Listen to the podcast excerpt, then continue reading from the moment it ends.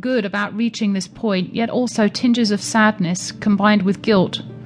because I saw it as not caring anymore, which of course was ludicrous. Yet I also knew the power of grief has us feeling these irrational thoughts, so I quite literally, in my mind, booted grief up the arse and allowed the feeling of feeling good to wash over me. I would look out the window at the trees void of ribbons and at the swing which my son used to play on, and on days when grief got the better of me, regret taking down the ribbons, be annoyed at passers by who didn't know, and feel as though everyone had forgotten about the little boy who used to ride the swing and his bike with the bell that used to go tring tring, tring tring, that now hung in the garage that I could not part with. I was tempted to put the ribbons back up,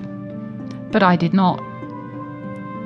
However, the power of love and compassion is testimony to the impact our loss has on others that we may not even be aware of. And I know this because on the first Christmas following my removing those ribbons, I looked out at the snow falling, and tied around the big oak tree in the front garden was the most beautiful red ribbon.